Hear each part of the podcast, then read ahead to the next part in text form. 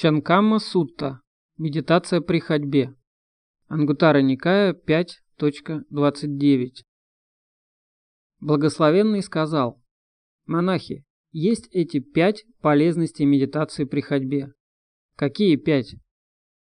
Человек становится способен длительно путешествовать пешком.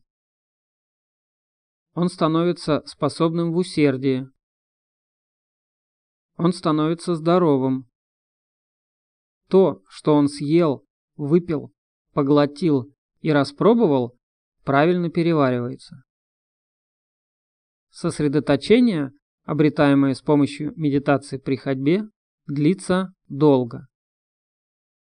Таковы пять полезностей медитации при ходьбе. Комментарий. Если кто-либо достиг образа сосредоточения стоя, то он пропадает когда он садится. Если он достиг образа сосредоточения сидя, то он пропадает, когда он ложится.